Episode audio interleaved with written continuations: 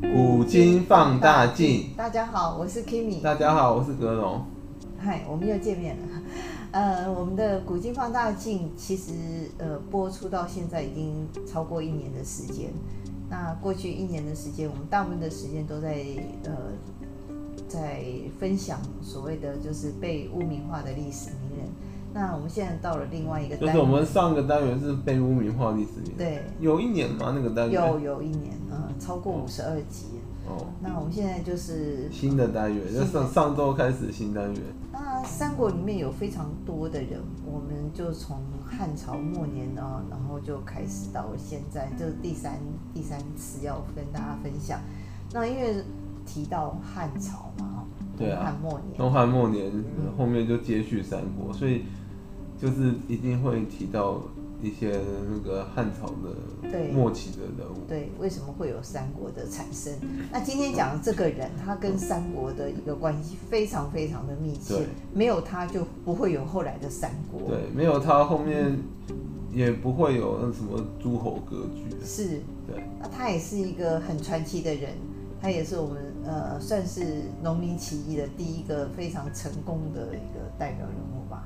嗯，对，他他对他是他应该算是那个农民起义的第一个人物。好，那格隆，请帮我们介绍一下，噔噔噔噔，我们的主角我们要现在要今天要讲的主角是张角，角这个张角，这个是算是呃一号人物嘛？哦，对啊这个我们都知道这个黄巾起义啊，啊，然后黄巾军。对那三角他到张角他到底是什么样的一个？他是不是真的？我们说他这个浮水治病是真的吗？还是他他有他的一些仙术吗？还是他有涪水之病。我们既然提到这，我们先讲一下哈。好涪水之病其实应该算是一种那个概率学跟心理学，哦，就是说那个他他把那个浮水嘛，嗯把符送符咒放到水里，然后给那些病人喝嘛，嗯那些就是按照统计的概率学啊，嗯那些生病的病人，有的人会治愈啊，自然就会痊愈啊。嗯，所以说，他就是这个让基数扩大，给大量的病人喝啊，总有几个会喝到喝到好啊。然后哇喝到好之后，他就说是他那个符咒的是功效。哦然后有的有的可能有的甚至可能是因为病人自己的心理因素，觉得喝了这个会会让自己病好，所以哎一直这样想，就后来病就真的好了。所以它是一种那种概率学跟心理学就。跟算命有点像。对对对，嗯就是说那个，当然啦，我们因为是历他也史懂历一史，点吧因为历史不可考，我们也不能真的说张角没有仙术，或是他真的不、嗯他的符水不能治病，那没有办法证明。可是我觉嗯得，以到用科学的说法，应该是概率学跟心理心理学。是啊，到现在还有一些宫庙还在用符对水，对对对符水叫那对啊个信对啊众喝的。对啊对啊，那个按照科学科学研科学的理论来说，符水是治不好病的。嗯可能是因为病人他有那个抗体会自己治愈，就是比如说你有一百个病人嘛，嗯，那总里面总会有五六个会自己好的啊、我们不有可能全部全部对挂嘛。最近有一个学说叫做自愈力，自己就身体就是能够治自己治好自己的身体的病，就是要靠自己。那所以那种治愈力是很强的。所以浮水应该是一种那个媒介，让让病人有心理安慰，然后他就会那个比较容易好。对啊因为你因为他心里会想说，哎、这个浮水好像很听说很灵验，我喝了就会好。他一直这样想，搞不好后来就真的好了。心理真的是可以战胜很多病 魔，对啊，果然张角浮水治病很有名。撒豆成兵。 然后他就是他一开始就是靠浮水治病，他手段之一来聚集那个信众啊。嗯不然后来他太平道为什么为什么会有那么那个上百万 人？对啊，对啊，他就靠这样弄来的。对啊，然后那我们开始讲张角他也生算平，是我们道家的一个他是道教啊，道道教教的一支啊，嗯道教的一支分分支分啊，支对啊，啊，对啊。很厉害的。其实、其实那种那种那种什么那种怎么讲那种道道教其实跟那个怎么讲，就是我们讲儒家儒教其实是一样的、不啊，是道，嗯，对啊，其实他们就是。其实那个什么，你不能说张角那个什么去争天下就是乱天下，嗯因为那个其实儒家一直已经争了天下几千年，就是把持着天下大权。 所以说，其实那个张角也 也就是为了，就是用道教名义想要去争天下的。对啊，如果果他成功，他就是皇帝了。对啊，因为史书都史书都胜利者写，那成功之后，搞到道教还会变国教。 现在其实道教影响台湾还是很深。对对对对对，是没错啊。嗯对啊，对啊，你你看我们今天拜拜啊，对啊，都儒是儒都儒是释道三教一直都是那个势力，都是没有没有衰退过啊，都一直那个。哎影响了。对，哎就是一直传了几千年啊。嗯当然中间有有衰退过，可是这个教派会一直存在灭。佛。 好，那后面有机会再讲。嗯，我们先讲他生平。张角是巨鹿人，嗯他是那个东汉末年太平道的那个首领，嗯那个他那个也是黄巾之乱的领导人。嗯他是张角出生于巨鹿县，巨鹿县好像就是现今的那个河北省那一带。嗯嗯他活跃于东教东汉末年，他自称为大贤良师。嗯，然后他他还有他还有另外一个名号也很有名，天宫将军。嗯，天宫，嗯对，他有两个，另外两个弟弟，一个叫地宫将军张宝，一个叫人工将军张良，嗯，那边天地人，天地天人。地人， 他真的很会对用名称呢。我觉得他是一个那个很懂得行销策略的人。对啊，对啊，他很会行销啊。我们刚刚不是讲过，那浮水之变也是一种行销啊。嗯张角他因为他信奉黄老学说嘛，他在想说可以用黄老学说来聚集一些信众，因为当时东汉末年汉灵帝主政啊，那天灾人祸不断嘛嗯，然后等于说民不聊生，所以很多人民都已经快活不下去啊。汉灵帝，我们上次有讲到，他的确是一个很烂的皇帝耶。呃，以你要从哪一方面？如果从皇帝的权术方面，他其实不烂，很会平衡跟保住自己的那个权势，嗯，他是他是东汉最后一个有实权的皇帝。可是他叫那个你看汉灵宦帝，官叫妈妈叫爸爸的，哎、那你看。这什么皇帝他是啊？为了让宦官去制衡那些世家大族跟外戚的势力，就是要平衡，就对了。他就一是点故皇意帝的抬格调都没有。抬高宦官嘛，因为宦官其实本身没有没有 power 的，都是靠皇帝给他。所以皇帝如果可以拉高他身价的话，他才有办法去对抗世家跟外戚。你不要小看汉灵，他是东汉最后一个有实权的皇帝。你看他活着的时候，那些诸侯没有一个人敢造反的，大家都乖乖的。那那那那那个那那那把那个可什么是他弄到全国民不聊生啊， 对不对？是没错，可是可是在他后面的都变傀儡了。对啊，可是如果他这能欸够，你看他两个儿子，嗯那个那个那个什么那个，他两个儿子吧，一个叫刘辩，一个叫刘协。刘协就是汉献帝，哦，刘辩是汉少帝，汉少帝被董卓毒杀，下毒毒死，然后刘协被曹操他妈弄为弄成傀儡，没有架空，完全没有实活得权。比死的还对痛苦。对啊，所以说你所以这样比起来，这个汉灵帝还是比较厉害。那我们回到这个张角的身上，他信奉黄黄老学说，他常常给人治病的时候啊，嗯都会那个什么，那个他还他他很绝哦，他叫病人说我可以用符水给你治病，可是他要求病人要先下跪，嗯下跪原因不是跪他，是下跪跟上天承认自己的过失，嗯就是说悔过啦，就下跪悔下像拜下忏一样啊对嘛，拜忏，因为忏下忏悔下跪悔过之后，他才会给予他符水或是咒术治疗。嗯除了符水还有咒术， 也古代认为说那个你生病是因为你做一些不好不的是事，那今天也有说是一种业力的啊使然。也有可能对啊。对啊，现在还有 一些那种旁门左道的一些宗教，就是借着打啊，用那个鞭对啊啊或者棍啊，把你的那种业消消业，然后一直打你啊，这样有的人被打死啊。对啊，好，那、嗯所以张张角，角好歹只是叫人家下跪忏悔自己的过失，嗯，那比较有温和，对有的人下跪是叫别人跪自己，哦哎，现在对啊现在不是现今还真有很多那种啊，吃衣服，对啊对 啊，海鲜啊， 对啊对啊，就是叫别人跪自己不是更恶心吗？他这个好歹是那个叫人他忏悔自己的过失，很像那种就很像那种基那种基督教一样啊。嗯嗯不是，那就就就去跟神父忏悔啊，嗯嗯。对啊对啊。那他为什么会治病？他是有拿到什么好保保然书后哦吗？我们刚刚不是有讲到，因为有的病人喝了他符水，因此真的痊愈了，所以百姓就慢慢的开始相信张角的学说。我想他有懂人太懂一平道点医术吧。没有，应该这么讲，这个不可考。我很怀疑他其实不见得懂医术，他搞不好就就拿一个符咒把它写一写丢到水里。然后有的病人，就像我刚刚跟你讲，因为心理学跟那个概率学，他就自然痊愈了。 OK，然后就相信他真的服嘴的人治病。好你刚刚讲到那个是有野史传说，那个张角啊，他是拜师那个南华老仙，那个哦那南华老仙好像是汉末三大仙人之一。哦，仙人下凡了。对啊，跟他并列的一个是左慈，一个是虞姬。那个虞姬也很有名，因为虞姬是个虞姬，在那个在那个传传说中，他是个那个乌鸦系的人啊，对不对？仙人，他曾经去戏弄曹操，哦，他曾经他就去那个去那个戏弄曹操，然后后来做又得好， 然后戏弄完曹操，后来去挑衅挑衅那个孙策，后来好像被孙策给杀了。怎么会这样？那种仙人可能可能如果真的存在，可能也也就是那个。来，你们玩一就下。是有他有他的能力，可是可是他也不代表他不会死。 你你们你作死做太多，可能还是嗯我以为会仙人不会死。还是会居居的。嗯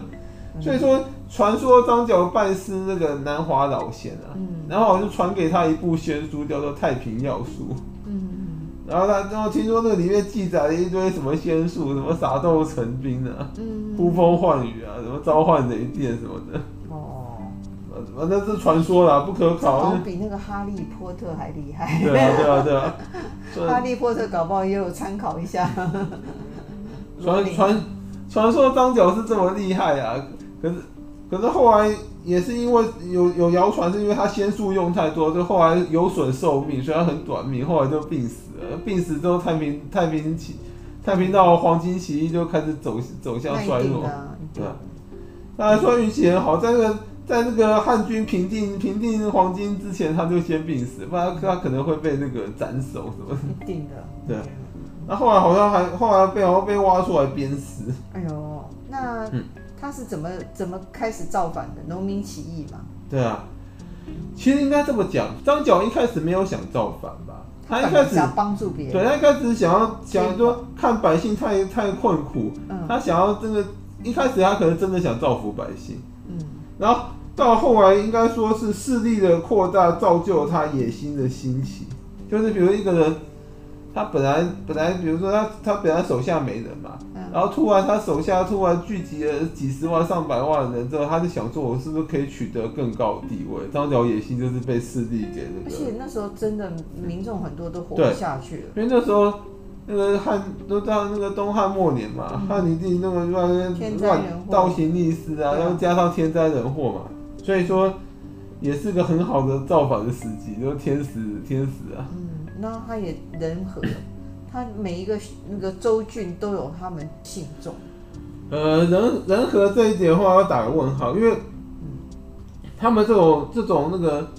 宗教起义，应该叫宗教起义吧嗯？那、宗教起义最大的问题就是得不到读书人跟那个跟那个地方势力的支持，因为他们这种宗教起义啊，他都是下层民众，对下层民众一定会跟地方那些掌权世家会有冲突啊。嗯，然后既也得跟利益的，对既得利益者，就是说，因为他们起义就会造成他们利益受损，他们那些既得利益者都会去帮朝廷啊。嗯因为他们跟朝廷是共生的、啊，等于一荣俱荣，一损俱损嘛。嗯，所以如果让让这些宗教旗推翻朝廷的话，他们他们会很难很惨这样的。然后那些读书的也也其实也看不起这些什么怪力乱神啊，嗯，要么都儒都儒家看不起这些什么道子不语怪异乱神，儒家应该讲讲儒家看不起所有非儒家的学派。 什么道家啊，什么佛佛教啊，什么的，然后儒释啊，什么那种什么嗯墨家，就其他反正其他的非儒家，其实他们都看不起，就是是儒吗家的高傲，对。哦，所以说，所以说那个什么啊，通常宗教期就得不到那种那种读书人的那个支他就持，只好自己玩啊呐、所以他们宗教期最大的问题就是那个没办法聚集人才。嗯就像你看那三国那么多的那个那个有名的武将跟谋士啊，没有一个去帮过张角的那个黄巾军。都是啊打张角出来的嘛，我是说那种一流的，嗯那种二流的有黄巾军出身的啊、哦我说那种真正真正最顶级强的，他们他们都没有没有去帮那个张角，因为都都知道他这个一定会失败，都不看好他，没有人会去帮他。嗯押宝都没有押他哦， 对啊，但是那些世家大族也不可能压他，因为他他就在他就是在损害世家那些那些世家的利益啊那。他也不容易耶，他自己这样搞也可以搞出这么一个大天地来，应该叫做那个平民的反扑，因为平民阶阶级被欺压已久，平民又没有钱，他就跟那个丰臣秀吉是靠平民阶级起对啊家，的，嗯可他是们你打嗯仗还是需要钱呐、要需要人。然后平民的反扑，对啊，嗯，他会哎能够没有撑这么久，他其实他其实张角其实是有钱的，因为很多人好像那个把家产变卖光，然后去投奔他，我嗯觉得一些那种比较低阶层的。嗯，真的是很不容易。因为张角势力发展的如日中天嘛，他决定起事推翻汉朝。嗯然后张角宣称他的口号，嗯，很有名，应该听过吧？嗯那十六个字：嗯，对，苍天已死，黄天当立。嗯然后睡在甲子，天下大吉。嗯所以他用“甲子”两个字当做骑士的记号，但是门上写“甲子”两个字，然后约定约定骑士。那是甲子年吗？对，他甲子年骑士对。嗯然后张角比较比较惨的是，那他他他遇到了叛徒，通他常都会这样，有料北啊，他派先告他派他的弟子，其中的弟子叫马元义啊，前往洛阳作为内应，去那个等于说去行贿那些十常侍，那十个势势力最庞大的宦官，然后还有还有笼络一些人，准备在洛阳那个里应外合，想要他可是本来想直扑洛阳城，嗯然后结预谋起事，结果没想到马元义被张角另外一个弟子叫唐周的上书告发，就廖别亚，嗯啊他去他去出卖了张角。嗯他就告发说那个说，哎、一开始汉朝那些官员蠢到什么程度的，嗯，都认为太平道是好的，是帮忙教化百姓，他们是他好们的啊、对不对？他们没有反心，他们都认为他们他们不是他们造道反的他们倒没有打算谋反，就他们就等于说在旁边是眼那种呃眼公睁益睁团的体对，他旁边眼睁睁的看太平道势力越来越庞 大，然后都没有作为他们是公益团，体都没有作为哦，在他就在张角起事前，他们都没有作为哦，嗯而且还在在默许纵容那个太平道势力想说你扩大。帮我们治病啊，那很好的事啊，都是公益团所以体被嘛，唐周在上书告发之后，汉灵竟然发觉大事啊恍然不大对，悟。对。然后马元英的倒霉鬼就因为因为有廖贝亚出卖他，他被车裂了，好惨，对啊。然后张角被迫提前了好几个月起义，他本来可以准备的更充分再动手，那结果那被被唐周这样一搞，他只能只很能多急起急忙义忙，都是这对样。啊，只能急急忙忙起，就那个。嗯，草率上阵对啊，对啊，因为因为箭在弦上不得不发，汉朝汉朝已经知道他要造反了、啊那那就就就只能够总不直能接那个啊我们那个引颈就入嘛。对啊，坐以待毙对啊，嗯干脆对就啊，对啊，先对啊来，所以了。他就提前几个月起义，嗯然后之后因为因为之后张角的黄巾军虽然一度啊逼近洛阳，可是可是因为其实黄巾怎么讲缺乏人才嘛，嗯所以他那个战术其实就是一涌而上，人海战术啊。他其实他妈就是就讲明白就是人海战术，就是其实他们那个他那些黄巾军的数值真的也不怎么样，真的就是靠人多把它这样像蝗虫一样涌过去啊那样。没什么武器，靠人对人啊肉这样的人肉盾牌啊，嗯所以后来张角的黄巾军呢、被那个汉军数数次打败，因为因为当时汉灵帝虽然很昏庸，可是可是他手下还是有一些很强的人。可是他也震动了所有的汉朝，而且对，而且好好多年呢，他不是说一两下就被打败了。对，而且重点来，张角死后，黄金一直存在啊，他在在各个在在各各州到处流窜，对啊呀、连那个连那个曹操的那个起曹操那个起家的那个精锐部队青州兵也是从黄金来的，他收降黄巾军之后，把它、嗯把它整编之后变青州可兵，见黄巾军也是不错的、啊，嗯，啊我也知道能，打出这样一个可天是下他来毕。竟毕竟是是一就人多嘛，所以把他训练一下是可以用的。是你汉朝不给人民活路，人民当然要起而造反，对不对？所以张角后来被汉军数次击败之后，后来啊他就守在巨鹿城城，然后就病死在巨鹿。哦，这也是那个很传奇的一个人然后物。我讲，赶快讲一下张角领导跟统治之术。好，他是用宗教来领导黄巾众，嗯，就是那个黄巾众，刚刚有讲到，他是宗教来领导。对啊，然后第二点，他设立了三十六方，嗯三十六方就是一个单位，有点像那个军团的编制啊。嗯嗯方的编制犹如军团，大方统领了那个万余人。嗯小方统领六七千人，嗯方是那个方法的方，嗯，然后每个方都设立了渠帅统领，所以方就有点像那种我们的什么我们的团啊呐、嗯就就反正是由就就是由军队编制，嗯，然后就每每个团不是有社团长这样取帅的，师长、团长对啊们反正就是嗯对啊，反正就是那个嘛，那个大方可能就像团，然后那个小方就像营啊，他一定要这样子对啊啊，不对然啊怎么怎么因为对啊，因为各州百万人嘛，你们到张角一个人弄他累死他了，他没办法一个人统领那么多人嘛。而且他很多都分散在各州对对，各去州举帅让他要让渠帅有一定的那个领导自主权，自主权，嗯对，那就他就会让渠帅有一定的那个自自主行动权，就渠帅可以自行决定你要打哪一哪个嗯城哪一州，就你自己自己就开始那个扩散，就嗯，就让那个有点那个所以汉朝也因为这样子，让各州郡能够自己对招募一些军，对，因为黄巾军来势汹汹，他们人数都比那个州郡的那些州兵郡兵多啊，嗯嗯所以他为了米平黄黄巾贼，他就汉汉灵帝等于说就是那个嘛，嗯废他之前废死立牧嘛，嗯所以他让各地的州牧啊可以自行征兵啊，来来对抗黄巾军嘛。嗯，因为这等也于说是一个应应之道，对啊，然后自行征兵就其实就是造成后来诸侯割据的原因之一。对，对啊，因为就是地方就地方军权大于扩大中央嘛，嗯，地方军权大于中央，其结果就是地方各个各个长有官就兵自重有啊，兵自重，就不鸟中央啊，你你干嘛？ 对啊真的，对啊，你最后就会变这样嘛。嗯然后第三点是说，由于太平道信徒高达百万人啊，它遍布了清徐幽冀、金阳、兖豫这等八州，嗯所以张角其实在一定的程度上，他是让渠帅自治领军，就渠帅其实只名义上都是都听他指挥没错，嗯可是实际他没有一定的自主权，